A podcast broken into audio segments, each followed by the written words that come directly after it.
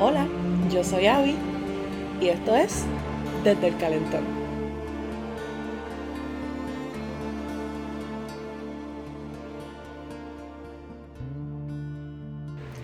Bueno, mi gente, bienvenidos al segundo episodio de este nuevo podcast, aquí nuestra nueva aventura. El episodio de hoy me van a tener que escuchar a mí solita, porque mi queridísima Ashley está en plenos finales, así que como buena estudiante está indispuesta para, para grabar en el día de hoy. Pero hoy vengo a contarles eh, la segunda parte del asesinato de Yexeira Torres Pacheco, como les había prometido anteriormente. Aprovecho para disculparme por la demora en la publicación, eh, pero estuve con una laringitis complicada la semana pasada y a veces el universo confabula para que uno no, no pueda hacer las cosas que uno quiere hacer. Pero nada, estamos aquí, así que vamos allá.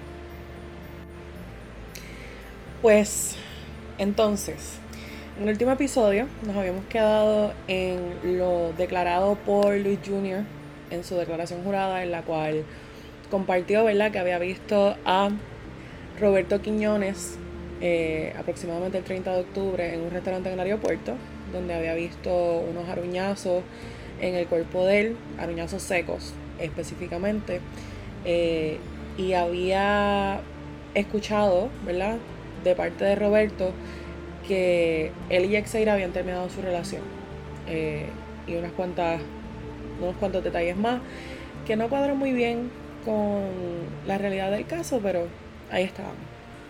Entonces, el siete de noviembre de dos mil once, la policía se comunicó nuevamente con la mamá de Roberto, quien, si bien recuerdan, todavía se encontraba en los Estados Unidos, eh, y habían hecho los esfuerzos para comunicarse con él antes, ¿no?, para pasarle un mensaje, hacerle claro que era necesario que se comunicara con ellos por razones de investigación. Eh, Ese siete de noviembre la mamá de Roberto menciona que le había dado el mensaje a Roberto, eh, pero que todavía no habían hecho las gestiones para comunicarse con la policía de Puerto Rico. Eh, ese día la agente Aquino, que era la agente Aquino, que era la que estaba a cargo del caso de Yexeira, le pide nuevamente a la mamá de Roberto que pues le indique que es necesario que se comunique con ella. Sin embargo, cabe mencionar que en ninguna de estas dos ocasiones en las que ella se ha comunicado con la mamá de Roberto, la gente le ha informado que la guagua de Roberto tenía un gravamen eh, por, ¿verdad?, por estar relacionado a una desaparición, eh, ni tampoco le preguntó tan siquiera si conocía sobre el paradero del vehículo. O sea, a todas estas se están comunicando con la mamá de Roberto y simplemente se están limitando a pedirle que le comunique a Roberto de que, pues, contacta a la policía por razones de una investigación. Eh, ese mismo día, siete de noviembre, la agente a cargo del caso acudió a la casa de Villa Carolina con los papás de Yexeira, es decir, Doña Iris y Don Israel. Eh, ellos fueron a la casa de Villa Carolina. Eh, la agente llegó a la casa de Villa Carolina con Doña Iris y con Don Israel, ¿verdad?, porque a este momento ya se le había notificado que Roberto eh, estaba en Chicago, no estaba, no estaba presente en Puerto Rico. Eh, recuerden que ya los papás de Yexeira habían entrado a la casa para, ¿verdad?, saber, conocer un poco más sobre su paradero, que habían dicho que las pertenencias de Roberto no estaban, eh, que todas sus cosas se habían, se las habían llevado, que habían ido en varias ocasiones a la casa y no había nadie. Así que ese día siete de noviembre, la gente encargada del caso acude a la casa con Doña Iris y con Don Israel, junto con un técnico de servicios técnicos de Carolina. Es decir, son las personas encargadas de levantar evidencia en, en las escenas del crimen, etcétera. Eh, durante esa visita a la casa de Villa Carolina, se levanta vía, ¿verdad?, evidencia fotográfica, y también se toman muestras de lo que aparentan ser manchas de sangre en el área de la entrada de la casa, eh, de la puerta de la entrada, eh, del área de la lavandería y en el piso de la casa. Eh, la gente se quedó con la evidencia que se ocupó para llevarlo entonces al Instituto de Ciencias Forenses para que se analizara. Eh, pero entonces, siguiendo. Según el testimonio de la cuñada de Roberto, quien era, como les había mencionado en el episodio pasado, eh, la persona con la que Roberto había dejado esa guagua Ford Ecoline cuando se fue de Puerto Rico, eh, obviamente sin ella tener conocimiento alguno sobre la situación ni nada por el estilo. Y de hecho, cabe mencionar que es ella quien hace un acercamiento fuera, ¿verdad?, de la policía, de los agentes de la policía, quien hace un acercamiento a la mamá de Roberto eh, para decirle que tiene que volver a buscar su guagua eh, cuando ella se entera de la desaparición de Yexeira y de la investigación que se está llevando a cabo. Eh, según el testimonio de ella, ese siete de noviembre en la noche, Roberto llega a su casa, busca la guagua y se va. Así que ya entonces Roberto está en Puerto Rico.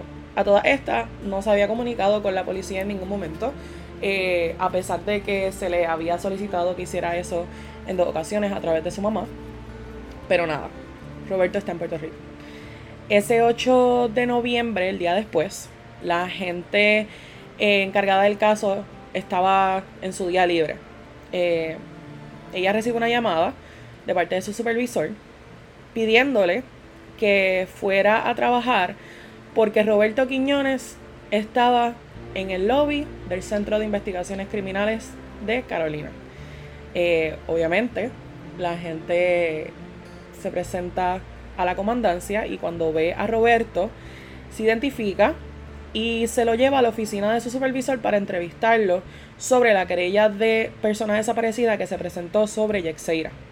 Durante esa entrevista estaban presentes también un, eh, una fiscal, un agente y un sargento, ¿verdad? Todos estos eh, discutiendo los detalles de, de la desaparición y la querella presentada. Eh, durante esa entrevista, Roberto dio dos versiones distintas sobre la última vez que vio a Yexeira. Estamos hablando de una misma entrevista. Eh, no estamos hablando de dos entrevistas separadas, múltiples entrevistas separadas. No, estamos hablando de una misma entrevista con cuatro oficiales eh, con él. Y él da dos versiones distintas de la última vez que ve a Yexeira. Vamos a ir uno a uno. La primera versión, él dice que Yexeira se había ido de la casa de Villa Carolina en un carro verde con una amiga para una práctica de baile. Eh, y esa fue la última vez que él la había visto. Sin embargo, la segunda versión fue que ella había salido de la casa a buscar un dinero y nunca había regresado. Mencionó también que sí, ellos estaban peleados, que de hecho, según su versión, Yexeira tenía una relación con otro hombre que tenía de apodo Paleta. Él mencionó que la última vez que él ve a Yexeira fue el veinticinco de octubre de dos mil once. Así que estamos hablando de que los papás de Yexeira, la última comunicación que tienen con ella es el veinticuatro, que fue por una llamada telefónica. Y según Roberto, la última vez que él la ve a ella es el veinticinco, es el día después. Pero de nuevo, hay dos versiones completamente distintas. O ella salió a buscar un dinero y nunca volvió, o ella salió en un carro con una amiga para una práctica de baile. No, son cosas bien distintas, ¿no? Porque si es una amiga, entiendo yo que como pareja de ella por casi un año, año y pico, uno pensaría que él conocería quién es esta persona con la que ella se está yendo, a dónde se dirigía, pudiese haberla ido a buscar, pudiese haber empezado a... ¿verdad?, hacer las gestiones de buscarla si ella no regresó a la casa, de comunicarse con ella. Pero nada, el punto es que hay dos versiones. Él da dos versiones completamente distintas, eh, pero lo que las conecta es que ella se fue voluntariamente de la casa. Él no tiene nada que ver con esto, sí estaban peleados, pero ella se fue voluntariamente. Se haya ido a buscar un dinero, se haya ido para una práctica de baile, quedaba por determinar. Por eso eran las versiones que él ofreció. Y claro, que entonces ella era la que estaba sosteniendo una relación fuera de la de ellos. Eh, y entonces aquí está presentando un tercer jugador, como uno dice, a, a los hechos. Eh, él menciona que el, ¿verdad? La última vez que la vio fue el veinticinco de octubre. Él dice que él se va a Nueva York el veintinueve de octubre para comenzar una vida nueva. Y que había regresado el día antes de esta entrevista, que es decir, el siete de noviembre, por las llamadas que había recibido de parte de la policía. Entonces, a, eh, confirma en esos momentos que él había dejado su guagua con unos amigos en, un resi- en el residencial público Montatillo. Sin embargo, cabe mencionar, como ¿verdad? Ya, ya hemos discutido en varias ocasiones anteriores, que la guagua estaba en la casa de su cuñada. Así que aquí hay otra discrepancia más en la versión de eventos de Roberto. Eh, la agente a cargo del caso en ese momento le informa que la guagua tenía un, grama, un gravamen por la, ¿verdad? La querella de persona desaparecida que había respecto a Yexeira, y que para propósitos de investigación él ya tenía que ocuparla. Según lo que establece la agente, la razón por la que ellos querían ocupar la guagua era para investigarla y, ¿verdad?, poder ver si encontraban alguna evidencia que diera con el paradero de Yexeira, porque nuevamente este es en el vehículo en el que la ven por última vez. Hace mucho sentido. Eh, Roberto, cuando le mencionan esto, ¿verdad?, de que tienen que ocupar la guagua, él dice que la guagua está en el estacionamiento de un centro comercial en Carolina, por lo que entonces la policía le pide que buscara la guagua, eh, porque pues tenían que ocuparla. Sin embargo, Roberto dice que él no quería exponerse a la prensa, que estaba fuera de la comandancia de Carolina, porque como les había mencionado, o sea, este caso fue bien grande desde un principio. Estamos hablando de una desaparición de que no hay sospechosos hasta ese momento, nada oficial. Así que había mucha atención mediática en el caso. Y él decía que él no quería este, enfrentarse a la prensa y no quería ir a buscarla. Eh, él dijo que de hecho él había dormido la noche antes de presentarse a la comandancia de la policía dentro de la guagua porque no tenía tan siquiera dónde dormir. Cabe mencionar que todavía está la, guagua, la casa de Villa Carolina. Eh... ¿Por qué decidió dormir en la guagua? No sé, pero eso fue lo que él mencionó. Eh, según lo que establecen los policías, Roberto da permiso a que entonces un agente de la policía sea quien busque la guagua en el estacionamiento donde estaba localizada y la guiara hasta la comandancia para que fuera ocupada. Y de hecho le entregó las llaves del vehículo para estos propósitos. Eh... Aparentemente la gente a quien él le dio permiso para que buscara la guagua era un amigo de él o se conocían, eh, ¿verdad?, de cuando Roberto trabajaba como policía.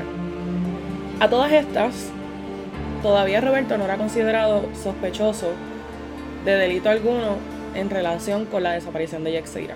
Ellos están llevando a cabo este protocolo de investigación con la simple intención de buscar evidencia que pueda dar con el paradero de Yexeira. Entonces, ese ocho de noviembre, cuando él se presentó a la comandancia de Carolina, al cuartel de Carolina, él hace unas declaraciones que al día de hoy todavía son, ¿verdad?, bastante conocidas en relación con el caso. Y es que él dice: yo soy una persona sumamente tranquila. Ellos me han puesto como una bestia y en realidad yo no soy así. Esas fueron las expresiones de él al momento de llegar a la comandancia. Nuevamente, todavía no estaba, ¿verdad?, declarado como sospechoso de delito alguno.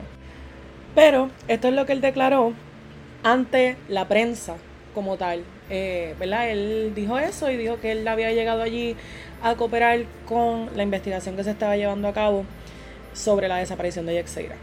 Entonces, cuando llega la guagua a la comandancia, se comienza a hacer un registro de la guagua.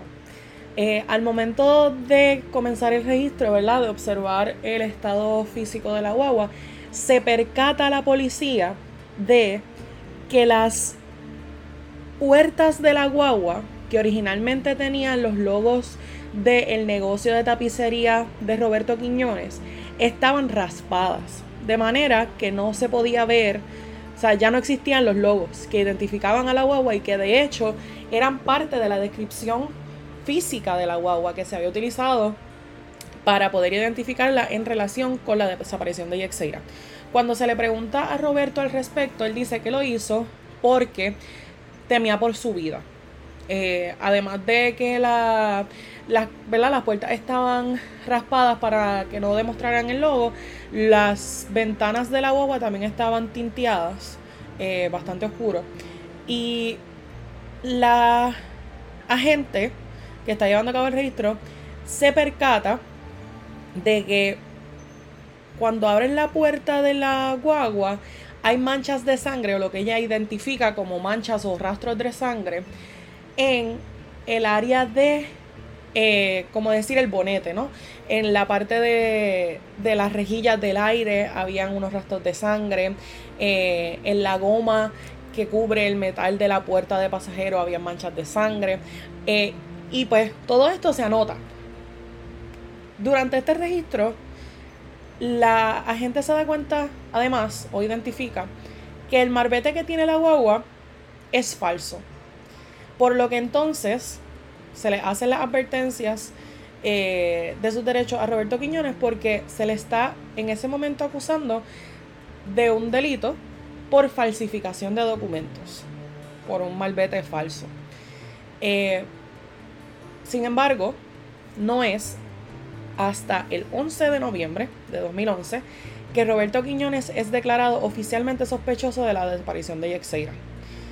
Así que hasta el momento en el que se está registrando el carro, no hay ningún tipo de denuncia en contra de Roberto, más allá de la que se formuló por el uso del malvete falso al registrarse la guagua.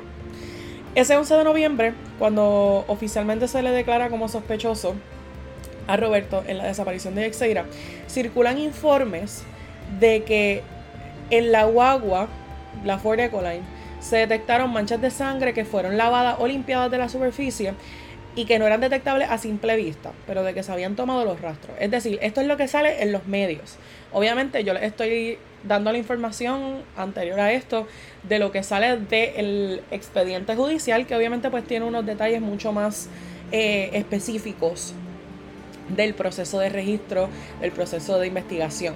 Eh, pero a los medios lo que se les está informando es que en esa guagua habían manchas o rastros de sangre que, aunque no eran visibles a plena vista, fueron identificados.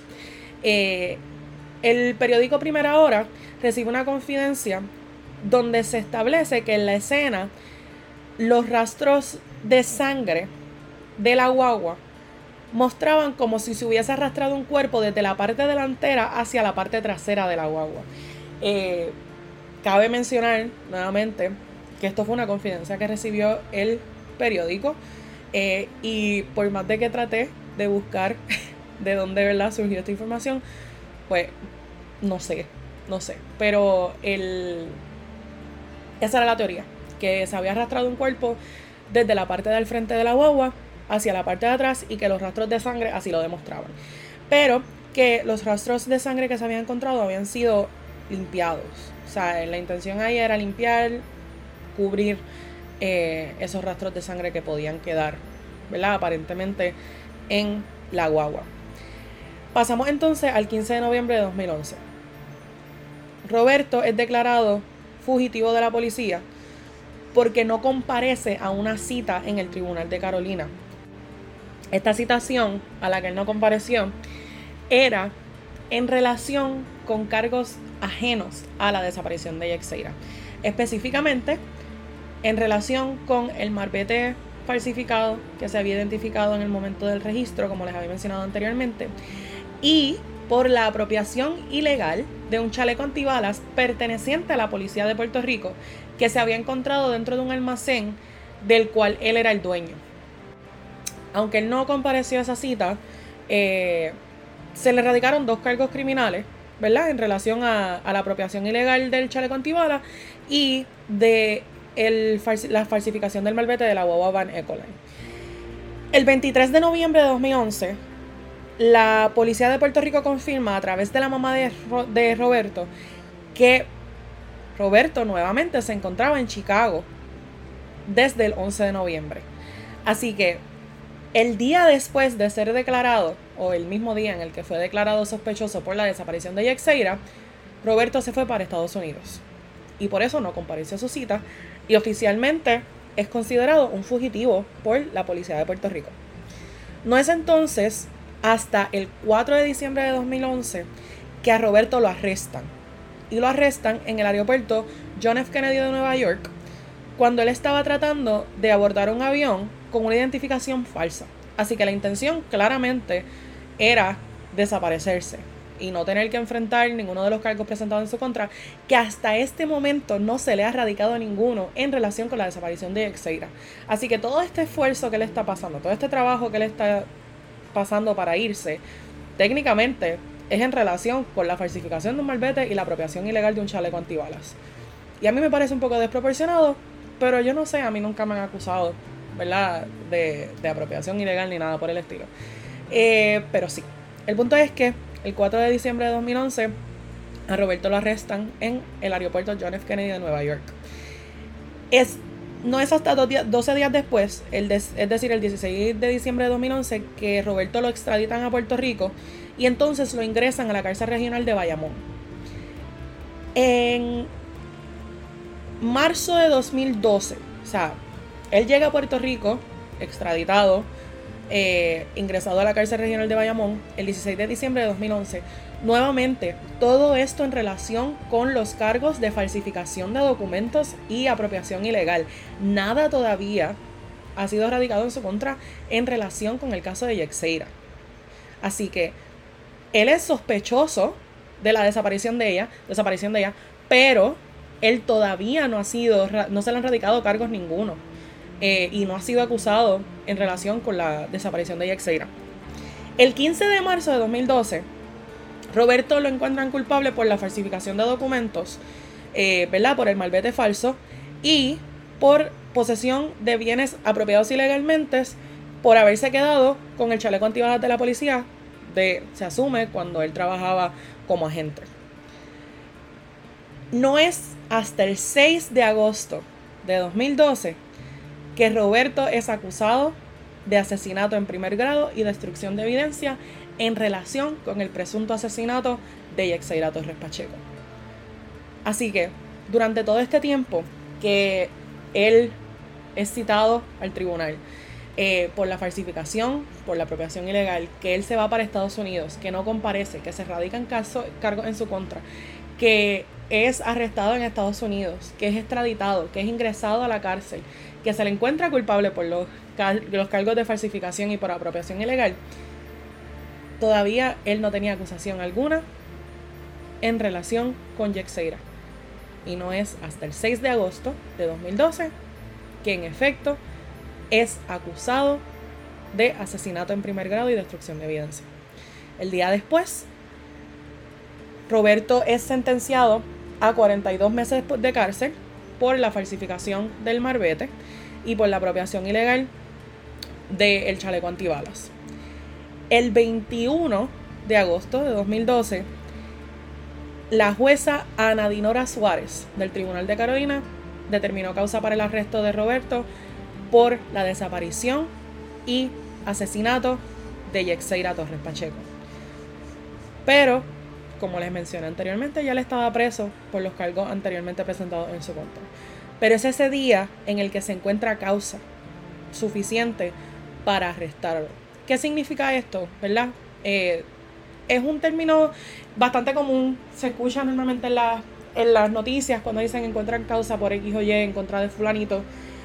Pero lo que significa encontrar causa es, en esencia, que existe suficiente evidencia para que el tribunal entienda que es apropiado presentar cargos en contra de una persona y privarlo de su libertad en relación con la comisión de un crimen. Esto no es algo que se toma ligeramente, ¿verdad? Es algo que es necesario comprobar que existe suficiente razón para creer que esta persona fue la autora o estuvo relacionada con la realización de un crimen para que entonces se le prive de su libertad. El veintiocho de septiembre de dos mil doce, la mamá de Yexeira testificó en la vista preliminar en contra de Roberto por los cargos de asesinato en primer grado y destrucción de evidencia. En esta vista, esencialmente, la mamá de Yexeira compartió sobre las últimas interacciones que tuvo con Yexeira antes de su desaparición, eh, que fue el veinticuatro de octubre de dos mil once, mediante llamada telefónica. Eh, y lo que compartió es que la última interacción que tuvo con Yexeira es Yexeira decirle que estaba emocionada porque al otro día tenía unas clases de baile que ella estaba bien entusiasmada por coger. Eh, continúan los procesos judiciales en contra de Roberto y el ocho de noviembre de dos mil doce le toca testificar a la hermana de Yexeira, Yandere, que la había mencionado en el caso anterior, eh, en el episodio anterior. Y en su testimonio ella menciona que Roberto era una pareja bien celosa y bien controlador en relación con Yexeira. Así que era un patrón que claramente era lo suficientemente notable como para que la familia de Yexeira estuviese consciente de estas cualidades de su parte. Eh, el veintiséis de noviembre de dos mil doce, una amiga de Yexeira declara que en una ocasión llegó a tener que intervenir en una discusión que surgió entre Yexeira y Roberto porque Roberto tenía a Yexeira agarrada por el cuello. Eh, así que estamos descubriendo poco a poco a través de, esta, de estos testimonios que las interacciones entre Roberto y Yexeira sí tenían un patrón de convertirse violentas y que el, el responsable de esa violencia era Roberto. O sea, estamos hablando de que hay suficiente testimonio de más de una persona que establecen que era un abusador, que era una persona controladora, que era una persona celosa. El veintisiete de noviembre de dos mil doce, eh, un agente de la policía testificó haber tenido que intervenir con Roberto en una ocasión anterior eh, porque Yexeira estaba caminando por la calle con, con Roberto en la guagua, insistiéndole que se volviera a montar. Y testificó haber escuchado a Yexeira decirle que no se iba a montar y que lo iba a denunciar. Así que, nuevamente, estamos viendo varios, varios eh, casos, ¿no? Varios testimonios que todos indican hacia lo mismo. Que Roberto y Yexeira tenían una relación que no era buena, que no era saludable, que era abusiva y que él... ¿Cómo lo digo de esta manera? El instigante de la violencia era Roberto. Eh, el treinta de noviembre de dos mil doce testificó la expareja de Roberto, quien nuevamente confirmó que era una persona controladora, una persona celosa, y además compartió haberlo visto eh, luego de la desaparición de Yexeira, en esos días entre la última interacción de Yexeira con su mamá y la, el momento en el que se reportó como desaparecida Yexeira, y que él había visto unos aruñazos en los brazos que estaban secos, eh, y que él había pedido verla a ella para pedirle de que se fuera de Puerto Rico porque él temía por la vida de ella y de su hijo. Eh, el trece de diciembre de dos mil doce, eh, un agente de la policía testifica que dos confinados en la cárcel donde estaba eh, ingresado Roberto habían escuchado a Roberto decir que él había matado a Yexeira y que el cuerpo de ella nunca iba a aparecer. Dijo además que las manchas de sangre que encontraron en el vehículo de Roberto eran compatibles con una hija de Iris Pacheco y Víctor Torres, los padres de Yexeira. Así que aquí se están uniendo muchas piezas eh, que pintan una imagen no muy bonita y devastadora de lo que ocurrió en estos días. Eh, No es hasta el veintiocho de enero de dos mil trece, ya estamos a año y medio luego de la desaparición de Yexeira, que se determina que Roberto enfrentaría juicio por el asesinato de Yexeira. El cinco de noviembre de ese año, de dos mil trece, ya dos años y unas semanas desde la, la última interacción que tuvo Yexeira con sus padres, surge una resolución del Tribunal de Carolina mediante el cual se suprimió como evidencia las manchas de sangre que la policía había encontrado en la guagua Ford Ecoline blanca, que era propiedad de Roberto, porque el registro de la guagua se había llevado a cabo sin una orden judicial y de manera ilegal e irrazonable. Y aquí es que se me va a salir lo de estudiante de Derecho Penal, así que me disculpo desde ya. Eh, la supresión de este tipo de evidencia causó, ¿verdad?, incomodidad, causó molestia en el momento, y todavía al día de hoy ese tipo de supresión causa molestia. Pero la realidad del caso es que en derecho fue irrazonable, fue ilegal el registro, porque no había una orden ni consentimiento que de verdad pudiese haber sido probado como que se había prestado para que se llevara a cabo la orden. Y por más, por más que a uno le moleste, que a uno le incomode, la realidad del caso es que hay derechos que hay que salvaguardar y las cosas o se hacen bien o no se hacen. Pero independientemente, se suprimió esa evidencia, pero el ocho de abril de dos mil catorce, unos seis meses después de que bajara esa resolución de, de Carolina, el Tribunal de Apelaciones revocó la decisión de la jueza del, del Tribunal de Primera Instancia y determinó que la evidencia sí era admisible y que sí podía ser utilizada en el juicio. El veintisiete de mayo de dos mil catorce, eh, es decir, un mes y medio después de que el Tribunal de Apelaciones revocara la decisión del Tribunal de Carolina, comienza el juicio en contra de, de Roberto. El veintiocho de mayo de dos mil catorce, la mamá de Yexeira te- testificó que su hija le había expresado que Roberto la asfixiaba, eh, ¿verdad?, como parte del abuso que sufría a manos de él, y que él de hecho fingía tener ataques epilépticos o ataques del corazón cuando ella tenía compromisos artísticos para que ella no se fuera, esencialmente. A lo largo de este proceso judicial, ¿verdad?, como cualquier otro, eh, testificaron varias personas, ¿verdad? La mamá de Yexeira, testificó el papá de Yexeira, quien dijo que él no sabía que Yexeira y Roberto vivían juntos. Eh, una amiga de Yexeira, que confirmó, ¿verdad?, testificó que en una conversación que tuvo por teléfono con Yexeira, ella describió a Roberto como psycho, como demente, desquiciado. Y esas son las tres palabras que ella utilizó, ¿verdad?, que Yexeira utilizó para describirlo. Así que claramente la relación aquí no era una muy buena, era una peligrosa y era una preocupante. Y así lo veían todas las personas alrededor de Yexeira al momento.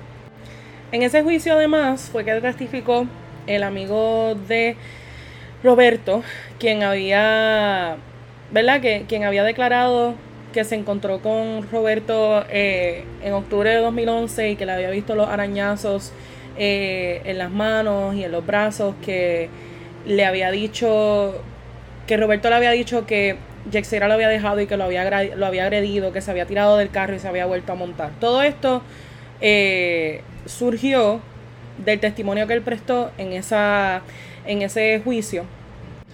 Además, en ese juicio testificó eh, un ex superintendente de la cárcel de Guayama, donde estaba ingresado eh, Roberto durante todo este proceso, para decir que los dos reos, ¿verdad?, los dos presos que habían hablado sobre la supuesta confesión de Roberto dentro de la cárcel, él entendía que no tenían razón para mentir, por el simple y sencillo hecho de que ellos habían dado sus declaraciones voluntariamente sin pedir nada a cambio. Eh, y realmente también las penas que estaban cumpliendo eran por cargos menores, así que no eran lo suficientemente largas como para pensar que estaban compartiendo esta información con la intención de que se le acortaran los términos eh, que estarían cumpliendo dentro de la cárcel. Eh, en este juicio, además, un técnico de escena explicó que las fuentes de las manchas de sangre que se habían encontrado en la guagua de Roberto eh, estaba en el asiento del pasajero cuando recibió el golpe que causó que la sangre salpicara hacia la ventana del vehículo. Esencialmente lo que está diciendo es que quien sea que haya eh, sangrado dentro de esa guagua, de quien sea que fuera la sangre que se encontró en las rejillas del aire, en la ventana del pasajero, en la puerta, en todas esas áreas de la, de, de la guagua, estaba sentada en la silla del pasajero al momento de recibir los golpes que causaron la salpicadura. En relación con el resto de la evidencia, eh, durante el juicio hubo varias piezas de evidencia que se negaron como admisibles, eh, ¿verdad? Que se determinó que no eran admisibles para utilizar dentro de, de la prueba que se desfiló a través del proceso, como por ejemplo los cabellos que se habían encontrado dentro de la guagua Ford Ecoline. Sin embargo, sí se admitió eh, las piezas de como tela con manchas de sangre que se habían encontrado en la guagua Ford Ecoline, eh, y la seróloga Carmen Tirado Neris, que es una experta en este aspecto, eh, estableció que las manchas que se encontraron en la guagua de Roberto tenían un noventa y nueve punto nueve por ciento de probabilidad de pertenecerle a una mujer, hija de Iris Pacheco y Víctor Torres, es decir, los padres de Yexeira. Además, un perito del Instituto de Ciencias Forenses declaró que las muestras de cabello que se encontraron eh, a través de la investigación del caso de Yexeira demostraban que la persona a la que le pertenecían había sufrido un, fu- un golpe fuerte a la cabeza, pero no dejó claro si se trataba de Yexeira o a quién le pertenecían los cabellos, al de, ¿verdad? Sobre los que estaban de- discutiendo. El doce de agosto de dos mil catorce, Roberto Quiñones fue hallado culpable por el asesinato y destrucción de evidencia en el presunto asesinato de Yexeira Torres Pacheco. A un mes de haber sido hallado culpable, el dos de septiembre, el cuatro de septiembre de dos mil catorce, se celebró la vista de sentencia de Roberto, eh, en la cual fue sentenciado a noventa y nueve años de cárcel por asesinato en primer grado, más tres años por destrucción de evidencia. Cabe mencionar además que en el caso de Yexeira, aunque al día de hoy no se han encontrado sus restos, la prueba forense reveló que hubo algún tipo de tortura dentro de la guagua de Roberto. Es decir, la sangre que se encontró, la evidencia que se encontró allí, demostraba que se torturó a una persona dentro de esa guagua. Y se entiende que por las pruebas que se llevaron a cabo, esa persona fue Yexeira. Así que ahí se los dejo para que entiendan la gravedad de la situación. El ocho de octubre de dos mil catorce, la defensa de Roberto buscó apelar y revertir el fallo de culpabilidad que se emitió en su contra, eh, argumentando que la fiscalía no logró comprobar el elemento de premeditación, es decir, de que hay un plan anterior eh, para llevar a cabo el asesinato que es requerido para el asesinato, el cargo de asesinato en primer grado. En... Sin embargo, el Tribunal de Apelaciones declaró no al lugar la solicitud y reafirmó la sentencia eh, y el fallo de culpabilidad emitido en contra de Roberto Quiñones Irizar. Así que su culpabilidad fue, fue restablecida por el Tribunal de Apelaciones. Dando fast forward siete años, es decir, veinte veintiuno, bastante recientemente, el tres de junio, agentes del Cuerpo de Investigación Criminal de Carolina recibieron una confidencia sobre la supuesta localización de los restos de Yexeira. Los agentes, ¿verdad?, dejándose llevar por la información recibida, acudieron a un solar baldío de aproximadamente cinco cuerdas que quedaba en la parte posterior del residencial Monte Park en Río Piedras.